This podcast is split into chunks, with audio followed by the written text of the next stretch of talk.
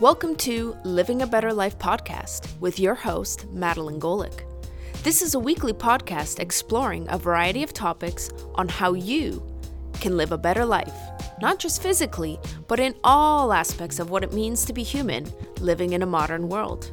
This podcast is for entertainment purposes only and should not replace professional or medical advice. This podcast is sponsored by Ecophysiotherapy, where their mission is to educate, empower, and rehabilitate you back to health. Without further ado, please enjoy the show. Just a quick thing before we begin today's podcast. Are unpleasant symptoms of digestion getting you down?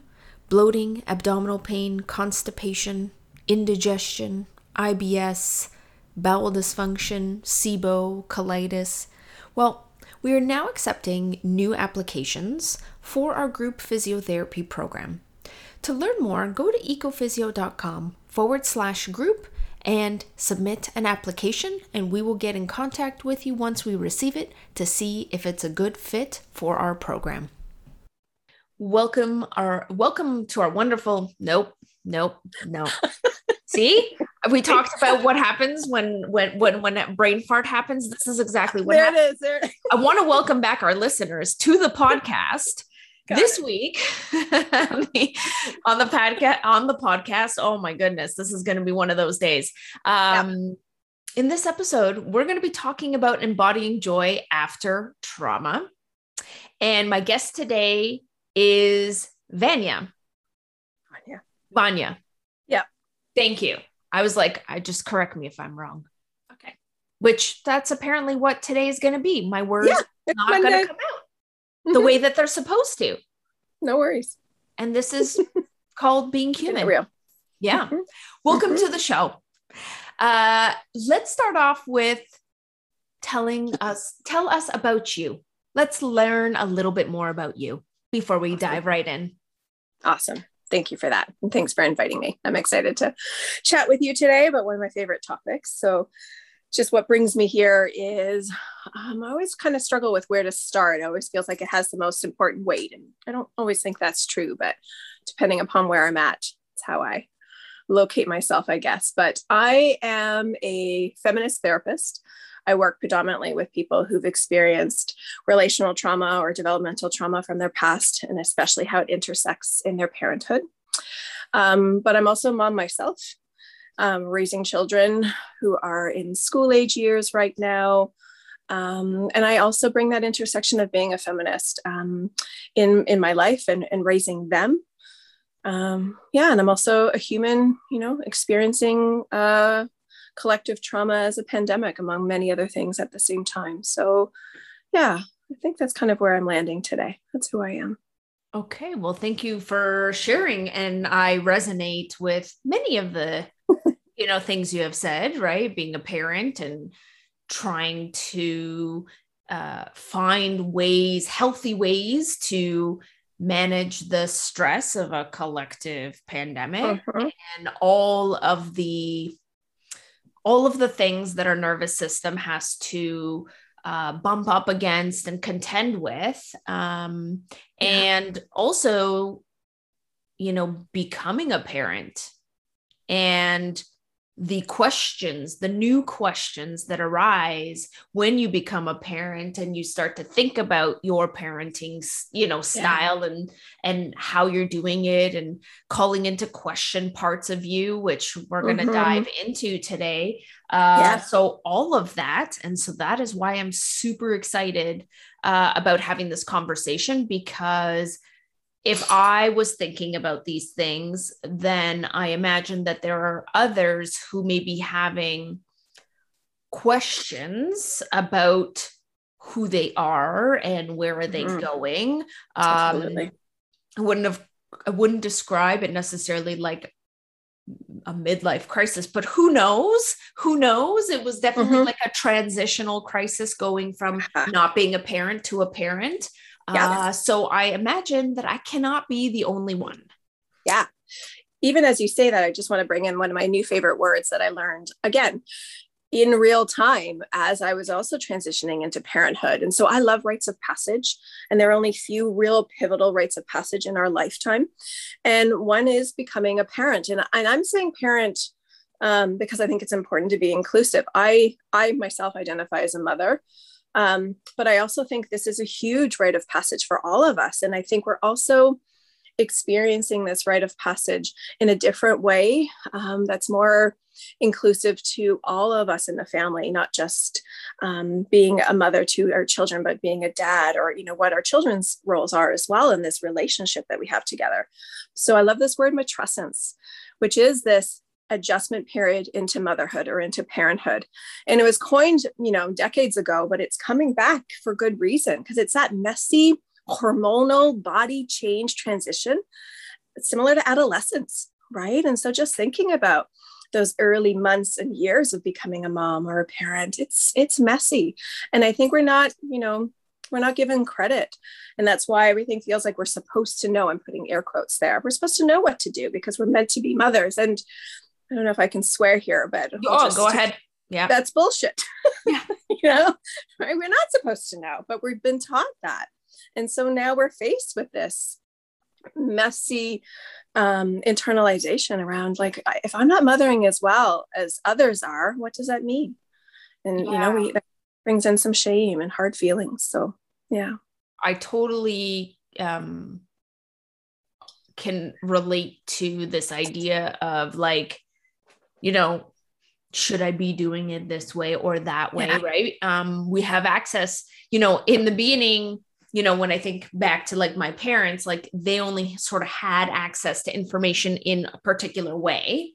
Yeah. we have access to so much information. Exactly. That I also feel has created a disconnect from our own body, our own intuition. Like now mm-hmm. it's, you know, there's so much information, there's so many experts. And like, I think it's, yeah amazing that we have access to this kind of information because before you only had what you only knew yeah. what was sort of close to you versus you know having access to other things but also mm-hmm. there's like a double-edged sword to having access to so much and like at what point do you go with your own intuition right so there's this you know there's this yep. kind of battle between you know am i doing it right uh, that's it. You know? that's it yeah, and I, I love that reminder too. You know, I'm a child of the 70s, and I don't think my parents had any books about parenthood, and not because they didn't care, they just didn't exist. Like we know so much more now about human development, child development, all these terms. I have stacks of books over there. And obviously, I'm invested as a therapist who does this work, but I'm also invested as a human because I want to kind of break this intergenerational learning or you know the way thing the old paradigm of the way we were parented. But i also know most parents even of our own parents did their best most of the time. Obviously i can't be universal in that statement but i think sometimes my best one day is going to be different than others. And now i have more skills and resources but also pressure right? That now i know this and my parents didn't. And whenever something happens in real life because i'm a human before i'm a therapist you know i'm a human and then a mother and then a therapist. So i have to be kind to myself right? That sometimes my humanity will show up in a messy way. Thank you nervous system thank yes totally. Yes that's it. Because you know when when something happens and our yeah. you know our nervous system shifts you know we go into reaction and that's just we don't have access to our higher thinking faculties. And it's only once the dust settles that we look back and you're like i could have handled mm-hmm. that differently right?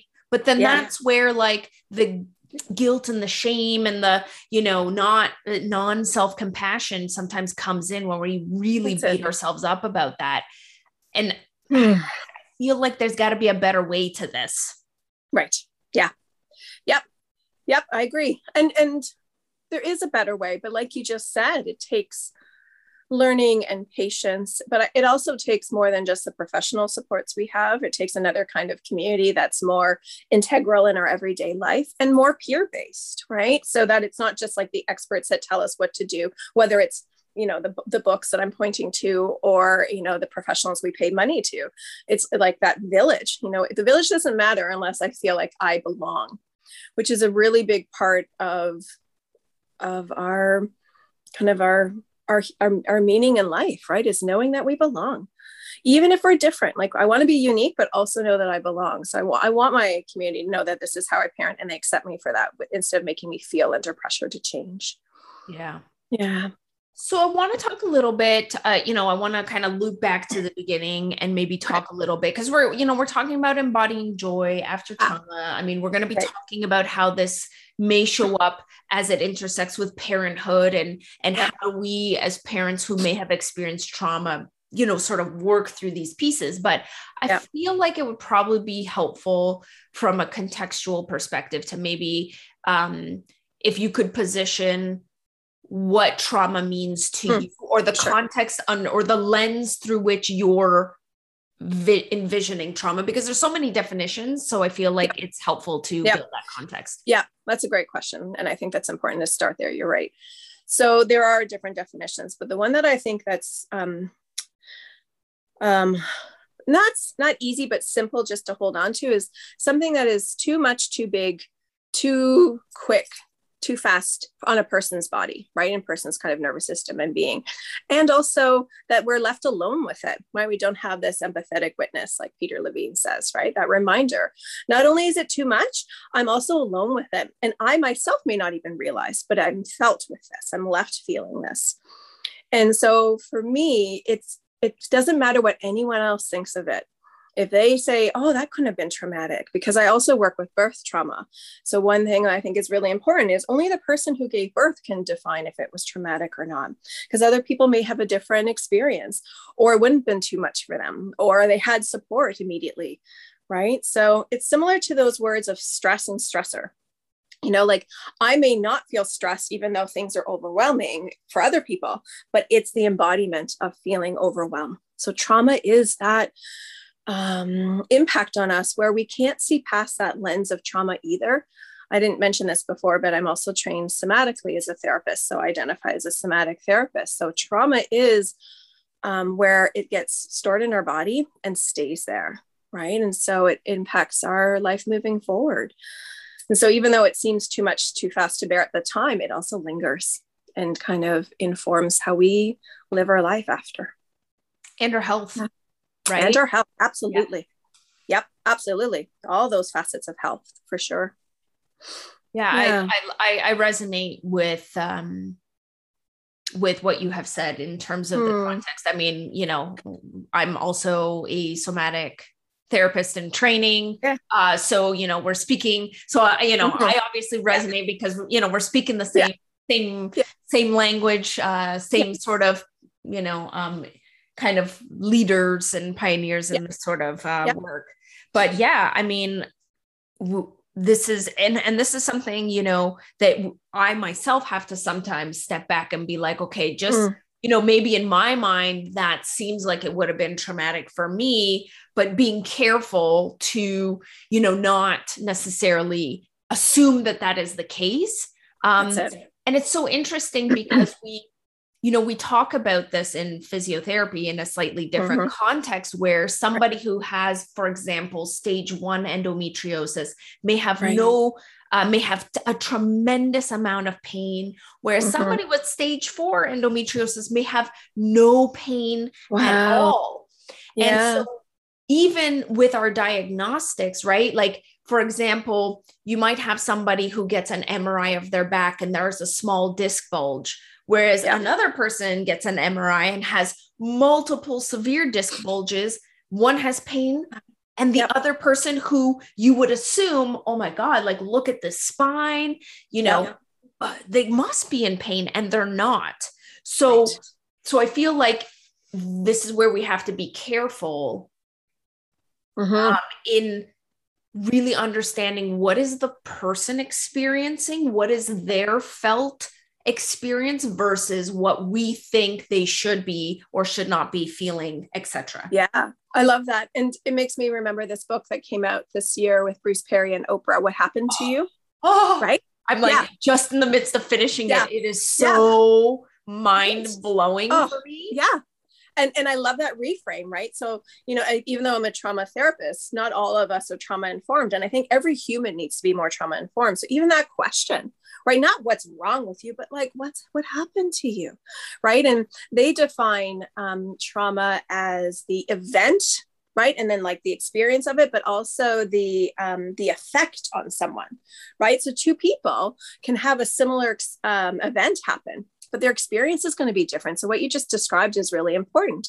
And I also think I don't always love these ways of holding it because I think it minimizes it, but the big T trauma and the small T trauma, they're still trauma, right? And so a trauma could be um, the loss of a pet, right? The trauma could be um, moving when we had a community, right? No one else gets to define if it's a capital T really or a small t, but yet mm. if we're human, we've experienced trauma right? We just associate that word, we couple that word with the big stuff. Yeah. Right.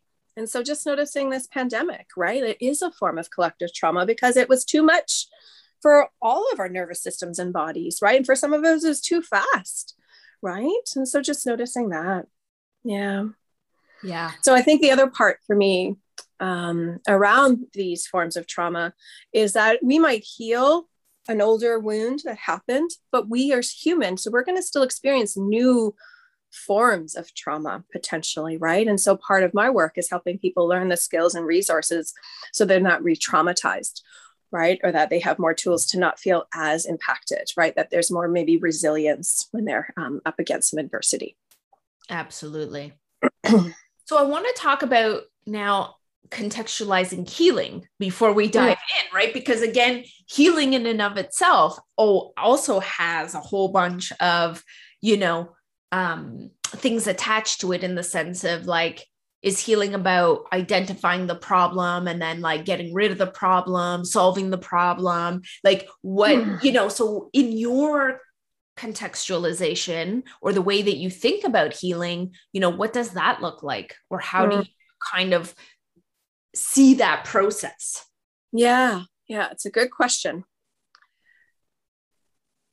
It is a process. So, as you said, right, it's not something that is quick, unfortunately, um, especially as a talk therapist. It's not a quick fix, right? It takes sometimes, you know, a, mon- a bunch of sessions just to feel safe with a new person. So, we can't heal if we don't feel safe enough. I can't guarantee anyone's safety. So, as a, as a white cisgendered therapist, I have all sorts of power and I, and I know that. And then as a feminist therapist, it's something that I intentionally work on and acknowledge. And yet, part of that foundation of healing is starting to learn that I can trust other humans, but also myself. Right. Um, you were mentioning intuition before. So I think that's a large part of it. I think, um, especially for me as a woman, I think our intuition was taken from us generations past. And now we're starting to come back to it. Like my body's telling me something and I'm listening to it now. So I love somatic work right? Like that's what it means to have embodiment and bodyfulness, like listening to what it's saying and going, oh, yeah, there's wisdom there, not disregarding it and bypassing it. So healing is listening to myself and knowing that I have wisdom and worthiness, but also because we're social creatures, right? Our beautiful nervous system has the social engagement system at its core. And healing means being safe enough with other humans, at least one other, or venturing out into the world and doing these things we love. So it's a reclamation. And I love that word, right? It's reclaiming more of me so that that trauma lens that maybe um, was a bit of a veil that kept me stuck is now lessening or going away. And it's and it's also noticing, you know, trauma lives in that um, brain stem, like in our, our reptilian old brain, right? And so healing is in that beautiful prefrontal cortex that only humans really get to experience. So it's just noticing that. I really love these things called the pillars of well being. And so it's like you mentioned before about health, right? How um, trauma impacts our overall health. And so we look at things like not just our physical health, because trauma definitely plays a, tro- a toll, a nice Freudian slip. I love that I just said troll, but it does, it trolls our body. but it also impacts our spiritual health and our, our mental capacity and our social connections, but also our hobbies and our passions, right? And so that's why I think it's really important to work on embodying joy and reclaiming that, that that's possible and incremental steps in ways that feel a little bit more possible than before. So it's that journey I also really love the concept of um, post traumatic growth. Um, now I'm forgetting. I don't want to. I should give credit to these two people that put it together, but I first learned it from Lisa Ferentz, and it's this beautiful journey that takes stages. Um, but it's also something that we can really notice that there is healing that can happen after experiencing trauma, right? So yeah, it's that transformation. I um I was extremely moved yesterday. Uh-huh. So uh, you know, we were watching, we we had the pleasure of um, seeing Dr. Peter Levine in action oh. yesterday. And mm. honestly, like I cried. Yeah, me too. Me too. My partner came in and I was like, sorry, don't look at me right now. I'm having a moment. yeah, totally. Yeah. So um witnessing, you mm-hmm. know, the shifting of the nervous system yeah. really hit me. Um, yeah. And the other part that really was so profoundly beautiful and simple and simple was the I'm coming home. Mm-hmm. Finally coming home. Yeah. like, oh, there was this like softening within my body and within my yeah. being. And it was just like, yeah, I love that. Yeah, I love right? that. And yeah. And as you say that, like I'm seeing you do it and I'm remembering that from yesterday as well. But I'm also like, that is such a gift as a as a human witnessing that. Like I just came home. I love when I see people have light bulbs go off. And I'm not the therapist isn't doing the work the human is right who i'm supporting and i that's what i love that transformation right and being there to hold um, and just hold space and be present there oh it's magical and, and i think as you talked about it um, I'm coming home, it reminds me of this other beautiful modality I use, um, internal family systems, and, and what we also now call parts work, which is kind of somatic therapy mixed in with internal family systems. And it's this beautiful way of like coming back to self, right? Like the part of me that was hurt by someone else may have been turned into what we call an exile or you know these protector parts. And so part of the work in healing is starting to come home to ourself with a capital s as opposed to those parts that take over and think they're trying to help us because they want to protect us from any further harm. And that's what triggers are. That's what flashbacks are. They're taking us back in time yeah. But it's now moving forward into the present and coming into this self mode that's compassionate and clear and curious. Right. Yeah. Absolutely. Can mm-hmm. you um just because you brought it up and I feel yeah. like probably people won't know, but can you just yeah. briefly speak to internal family systems? Like what is uh what is yeah. that? Yeah, very briefly, so I can just like go on about it. But so Richard Schwartz, um, white American therapist, uh, came up with it after doing some of his own work as a therapist. And um, a lot of the work that he did was with eating disorders and really trying to help people figure out like how to heal from their um, their body image and um, their eating disorders. And what he realized was that there are these parts of us that get created as a way of protecting us in a in a moment. And i'm not going to do this justice justice but there are our manager parts that take over as prevention like hey i think this is going to remind me of that old time that you got hurt so let me just take over.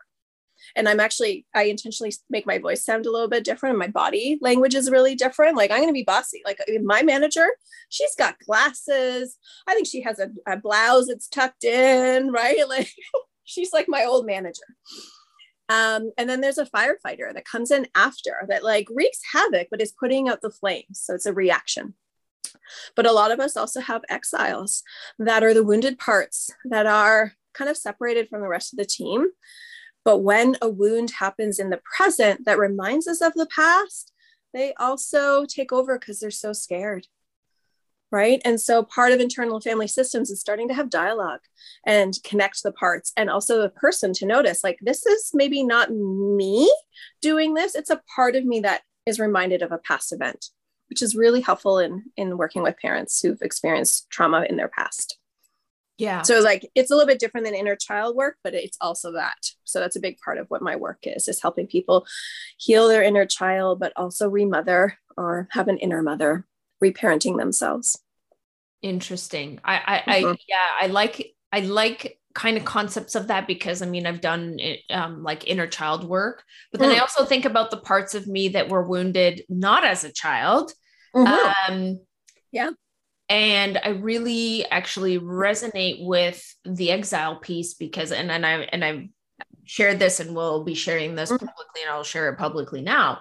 Um, you know, there, after the birth of my daughter, you know, it really became apparent that there was, well, it, it started out. So this is how it started for me. And this explains my somatic journey, but I literally thought there was something wrong with me. I was like, there's something seriously wrong with you. Mm. And there's something so wrong with you that you don't even know what's wrong with like there and i and i even said you know i, I literally like went to my therapist and i was like there's yep. something seriously wrong with me i don't mm. know what hmm. my trauma is but it's got to be mm-hmm. either i've blocked this trauma out or there is like but there's something seriously wrong with me and like i need to mm. find it and get rid of it like that was that was yep. like coming in from a like let's just extract these pieces because i don't want them. Right. And of course that's not how that works. Yeah right. that's not how that you know? Right. Um, i can you know i laugh about it now because you know it was in that process of um my therapist you know and like i you know god bless her um because i would come in with these research uh, like because i'm so interested yep. in neuroscience i'd be like polyvagal theory and like yep. theories and i'd come in and yep. be like, okay so my research has shown blah blah blah. So this must be what's wrong with me. Let's work on right. that. Right. Yeah. Yeah. just, she went with it you know she she knew i was going to come in very logical brain and i think she very carefully and diligently guided me back to my body. Uh-huh.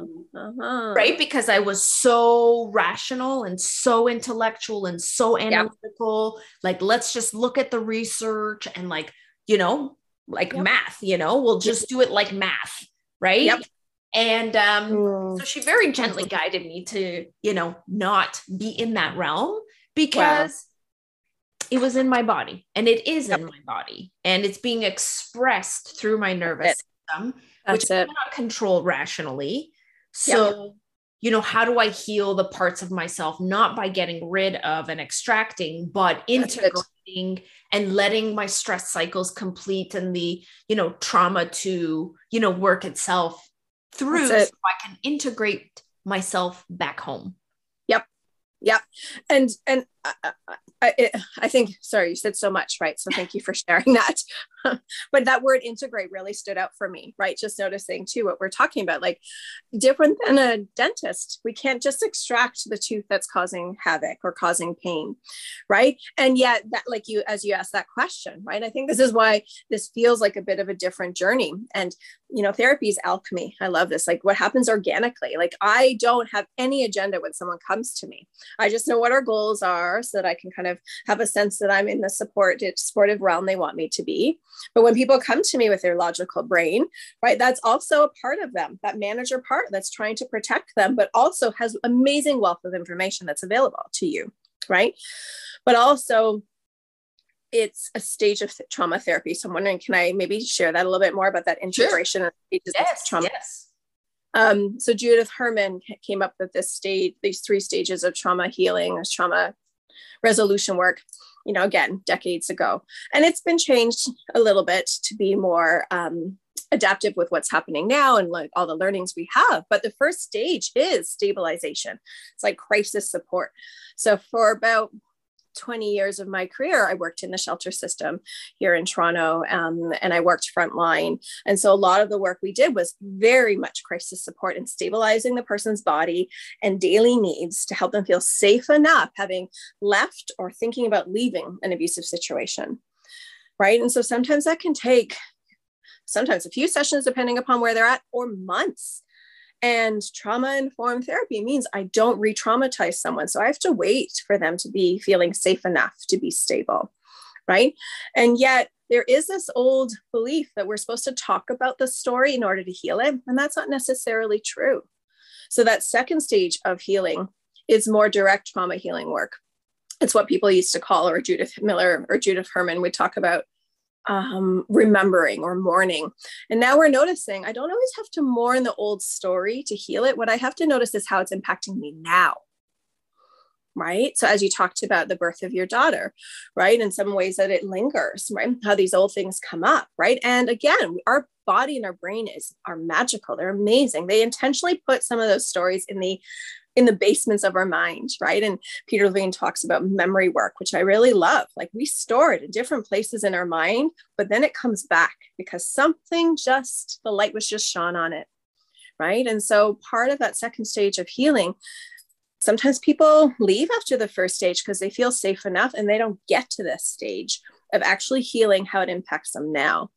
And that's one of my favorite parts because when they get through that stage, that's the integration that's when they're like, okay, I'm a person who experienced a, a trauma, and I'm also these other parts of me, right? And I'm, I don't mean IFS right now. I just mean like I'm a mom, my my roles, right? I am someone who wants pleasure. Um, I love to go hiking in nature, and now I get to do these things because I've integrated that part, and it's not taking over the rest of me, right? But that's why it's a journey. That's why it takes time right? And I think we work so hard to be productive. So we're very much in our logical brains as humans. I think this pandemic kind of highlighted where if I can just say, like, fuck productivity, like, kind of done being productive. I want to rest and have pleasure. But that means I have to give myself permission or access to rest and play. And that's where healing happens, not being productive, because it just keeps us in the one part of our brain. And that's what's that's how we're socialized to be worthy, right? Is to be productive and busy. And so now we're really confronting that, right? So just gonna pause. That's a lot. I was gonna say, what's the third? Yeah. Oh, the third is integration. Oh, the okay. Third, yeah, the third is the integration. But but yeah, that's kind of where the magic happens. But it's where we start to remember who was I before the trauma? And for some people, the trauma happened in their developmental young ages. But now, who am I in spite of? Who am I also? What do I like? Maybe what what can I access now? I never thought I could. You know, can I join a choir? You know, can I paint? Can I date? Can I enjoy sex? Like, what can I do now that I've integrated this part of me? It's not taking over. That's the third stage. So let's talk a little bit about embodying joy and mm. and, and, pleasure. Mm. yeah. So rein me in because this is one of my favorite topics right now. Uh, I actually, worry about all the other questions I was going to yeah. ask because this is just flowing yeah. the way that it needs to. So yeah, I'm just like I'm just ignoring the questions and I'm just like you can see. Well, the people listening can't see this, but I'm all like leaned in. I'm like, okay, go. totally. Oh, so I I literally think joy is our birthright, right? Like having joy is so important because that's kind of how we live our life with meaning and live a full life right and so you know i think because we just saw peter this weekend um i'm really i've always loved that word vitality but just like my full life right? And that's that reminder right? I'm here to live my life fully but also have vitality right? And have a live liveliness in my life. Um, and so just noticing pleasure doesn't have to be again one of those things we couple with sex. Pleasure literally is what can i do? Like this morning i had um, uh, granola for breakfast that my partner makes and it's yummy on its own but what can i do to add it add more pleasure to it what's something i can add 5% more pleasure to it so i add the berries and my vegan yogurt right? I always add a little bit of flaxseed or something, but like, how do I make this moment more enjoyable? And what I also do is like not have my phone. I sit and look outside the window. I pause and sit in the moment. So part of joy and pleasure is being in the moment and noticing like, is this the good moment? What can I do to make it even better? Right. So it's it's having that capacity to know that that's possible and I deserve it. Right. So it's like coming home to my pleasure, coming home to myself and knowing that. So that's just like one of the things I think that's important, right? Is noticing what's something I can do that's tangible, doable every day. Like I don't have joy all day long, right? But I have it every day, right? And I think this past year and a half or more, it's been really crucial. Like play, if I can bring in that word, that's also another beautiful way of reducing stress in our body. And for a lot of people who've experienced trauma, especially relational or childhood based trauma, play went out the window, right? Like yeah, people who were parentified. Yeah. Yeah. Yeah. Yeah. And so play now might look a little bit different, but it's really about kind of figuring out who who I am with play, what feels safe enough, but also what feels risky. I love, I think it's Tara Brach's coin this term, um, exquisite risk. Like, let me find something that's just like exquisite in its risk, just to kind of really enjoy this moment, right, of play and just having my body be like, ah, oh, this is fun. I'm smiling and laughing, and my my body's soft. You said that word; it's one of my favorites. How do I soften here? So yeah. lovely. I mean, you know if it wasn't like the, the somatic work has just been so transformational mm. for me and it's like a work it's like i'm i am a work in progress mm-hmm. and um you know one of the things that i do that i like to do every morning is like i will couple um orientation mm-hmm. when i'm orienting i'm orienting to something pleasurable yes there you go yeah right? Like I, you know, in the summertime, I will go outside of my backyard yep. and I will look at the different trees and maybe a mm. bird mm. lands or, you know, there's like singing. So I will like scan the environment and, and I'll ask myself the question, what's pleasurable to you today? Mm. Yay. Perfect. And then I'll do my grounding. So rocking yep. on the heels and feeling my feet, Yay. you know, going mm. the, you know, into the ground so that I can actually like be present in the particular before starting to rush off onto my day but it's it's something that i you know i'm i'm old school. I have one of those um handwritten agendas and yeah it, me too. Oh yeah. I, I, can't help it. Like the whole calendar thing i just yeah. can't visualize what i'm doing yeah. from like a big screen. Anyways um and there's something about handwriting Yes. I, I, there's something about the way my mm-hmm. brain works with um, yep. handwritten notes. But in it, I have, um, there's like a list of habits. And, you know, um, mm-hmm. I, you know, will check things off because if I don't put a list of habits, you know, and yep. track, then I'm I'm less likely a to remember and less likely to actually do it. Um, yeah. But I do recognize the importance of um, getting into the present moment. Beautiful. That really resonates with me. And, and I think as you were talking, right, it, it made me think about our senses, right? Using our five senses to help us find pleasure, right? So I really love that reminder of orienting to the present moment and the space. But also, as you said, what makes us feel the embodiment of it is bringing it into our body, right? So that interoception, which is like now I feel my, so I'm looking at my favorite color, turquoise blue, but I'm actually feeling it in my body because a part of my brain has learned to remember my favorite body of water. That's exact same color and being in that water. So all those happy place meditations are good and good on their own, but they're even better when I can feel my body relate to them. So having that beautiful dance of neuroception, that back and forth kind of connecting. So, one thing I work with when I'm supporting people on how to find pleasure in their bodies is to have experiments with these five senses. Right. So, you know, maybe buying flowers. Is that your jam? Maybe not. Maybe it's playing music during the day or a certain time of day right? Maybe it's putting on a diffuser and having that beautiful smell, right? And finding the right, right one for you, right? But like that's a great way of just integrating um, the practice right? Like you said, and having it written down, right? Like this is speaking to our logical brain that also helps us feel safe. And that's that manager part that's just like, let me make sure I'm following my list, right? There's nothing wrong with that, right? We're up against a lot of pressure, right? And we don't have to do it perfectly. You know, I kind of love that reminder like, done is better than perfect. Let me just try. I deserve that. Yeah. yeah. And it's interesting because orienting to pleasure at, mm. it takes consciousness. Yeah, that's fair. Absolutely. Because right? I think, yeah. you know, there is the negativity bias and it's really easy yeah. to get yeah. swept up by the negativity bias, right? Like see a headline and you're automatically, boom, you got it, you know, orientated to the. And so mm-hmm. I feel like the you know orienting to pleasure is a muscle that needs to be built and sort of we need to consciously be you know looking for that otherwise and i love that like pendulation that we were talking about right? Yeah. that it's not good to just be in the fluffy all the time because there are things yeah. happening that yep. need acknowledgement.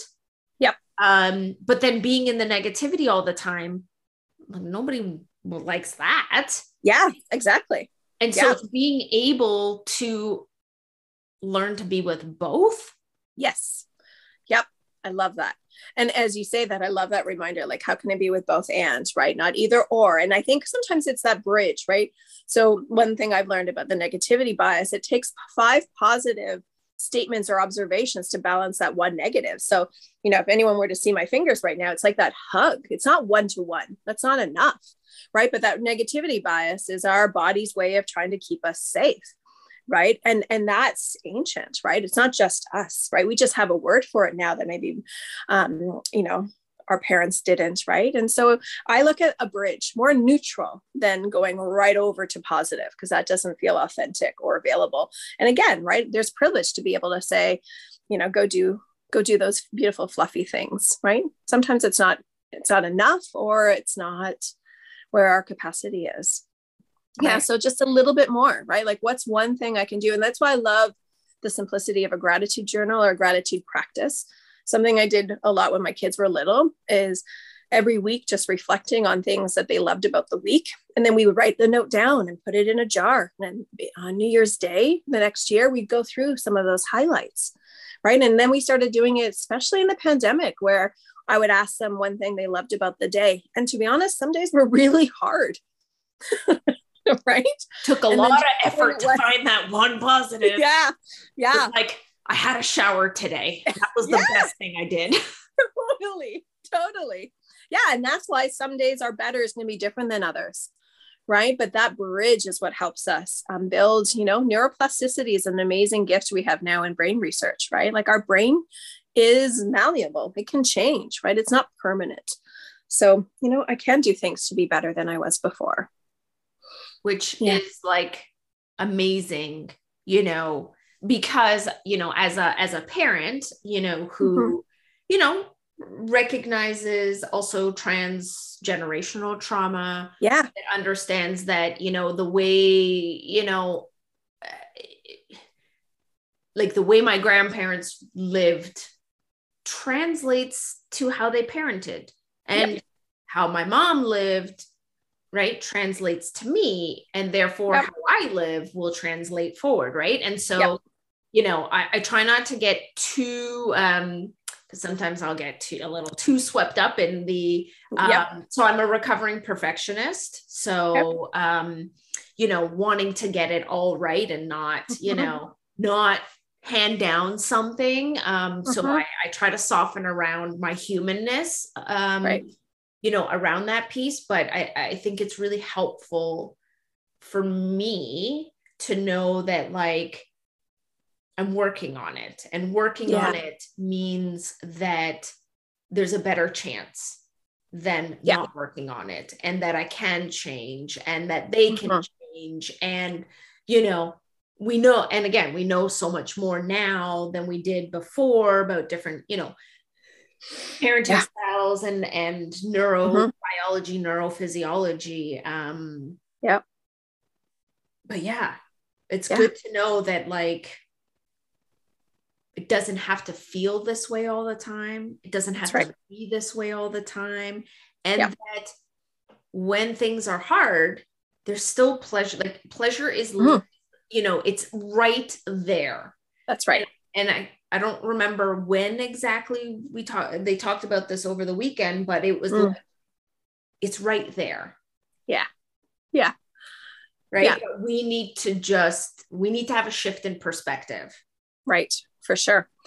Yeah. And even as you know, your hand goes up, what I love about somatic work is like when um one of my favorite practices is like just as i said this weekend like just touching my body and saying this is my body right this is my arm but also starting to appreciate like if my arms are what carry my baby and some days are harder than others, then I'm going to have to have that practice of self love or self compassion to thank my arms for doing doing something today, right? Carrying baby or carrying groceries, you know, doing cleaning, whatever it is. So just adding that beautiful practice of um, gratitude, and so that it is also linked to pleasure, right? So it's not giving me self pleasure per se, and yet that practice is rewarding me for hard work. And it's also noticing that I need to see myself if I want others to see me. Right. I think it's really important to shift, like as we talked about intergenerational learning about parenting and mothering, that shift from being a martyr to being a model. Right. And so, like, I want to model for my children how I take care of me as much as I want to be there for them. Neither is more important, but I think we've also been taught that we have to give to our kids and then we, whatever's left over, we have to give to us. And so when I'm taking care of myself, that's also what they see. They watch, right? They may not always make contact with it, but they're seeing me do it.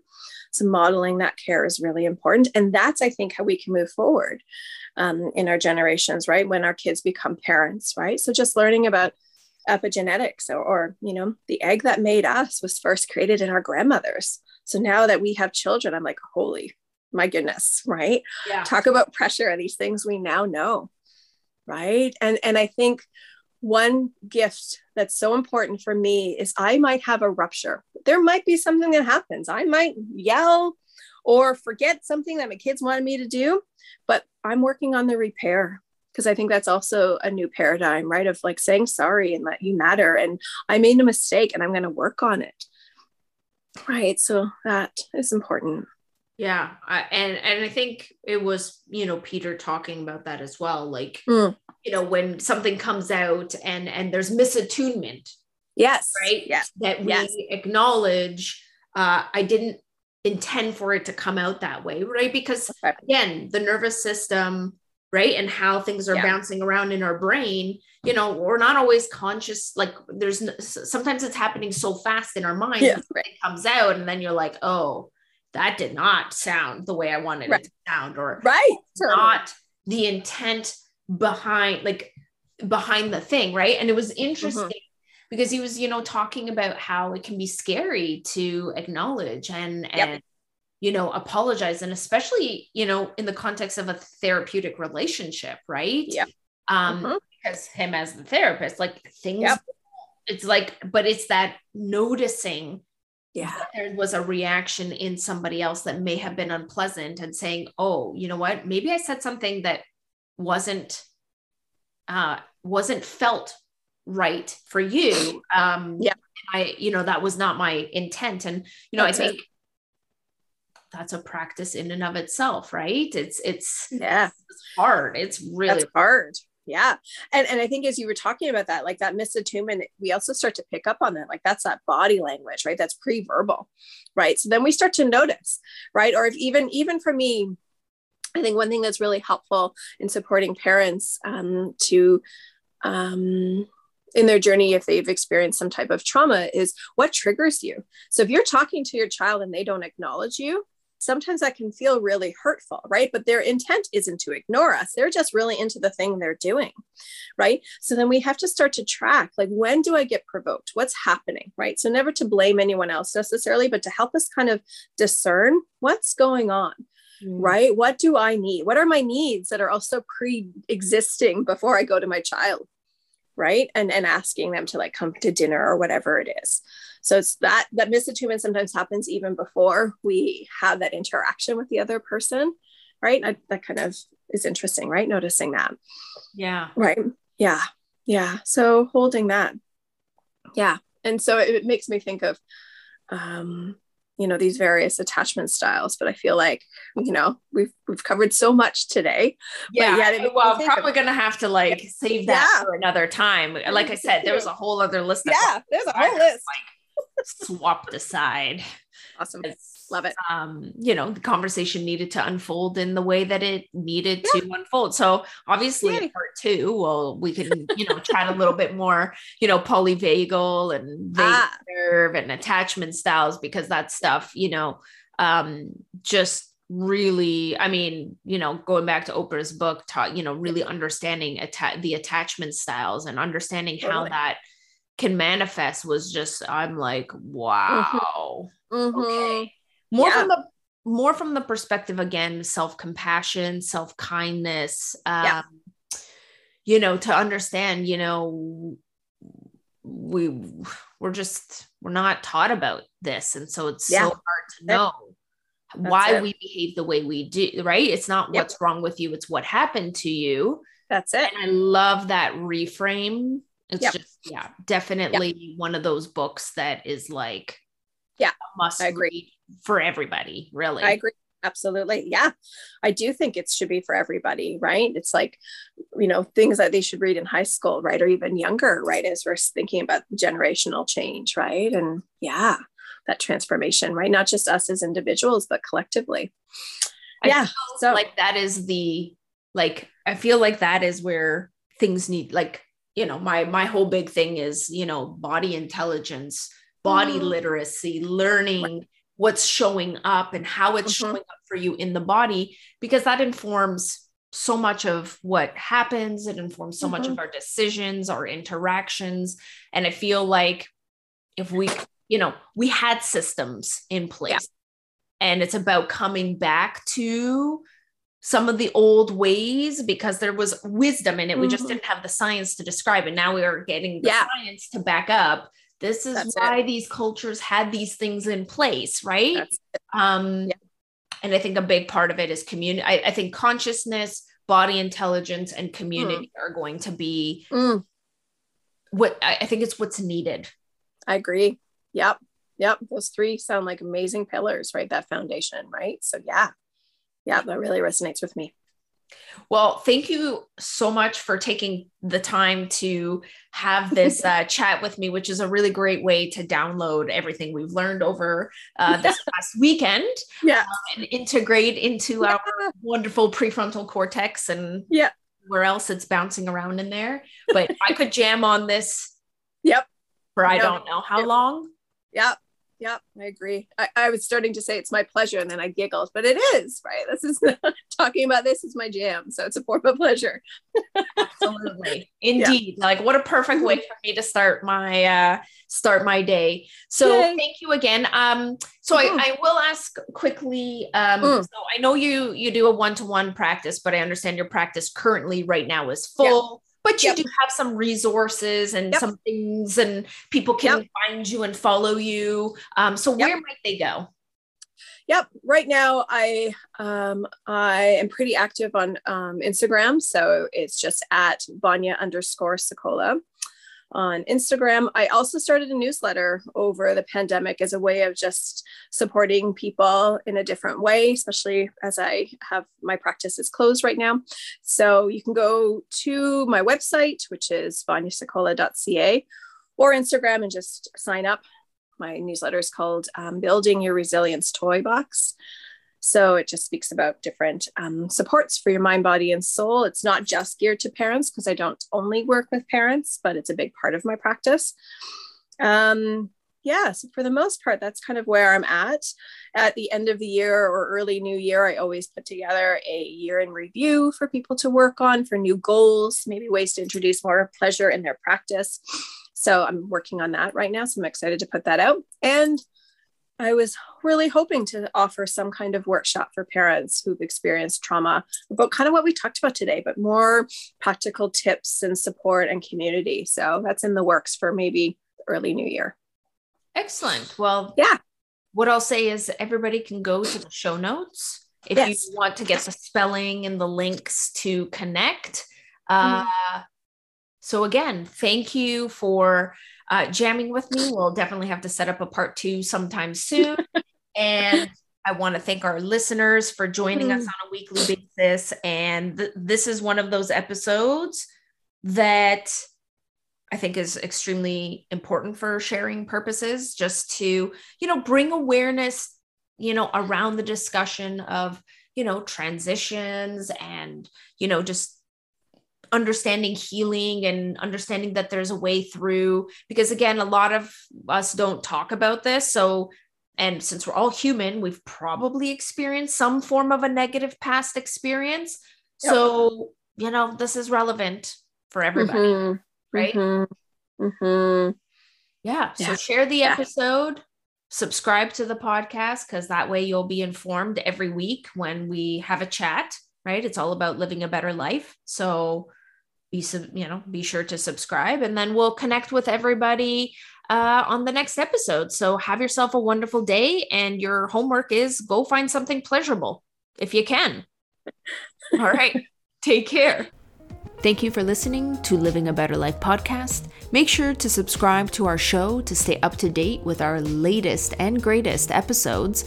We would also love to hear your comments, suggestions, and reviews. Thanks again. Until the next episode. Bye for now.